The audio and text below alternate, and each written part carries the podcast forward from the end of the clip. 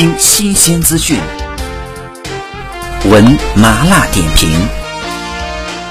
娱乐听闻。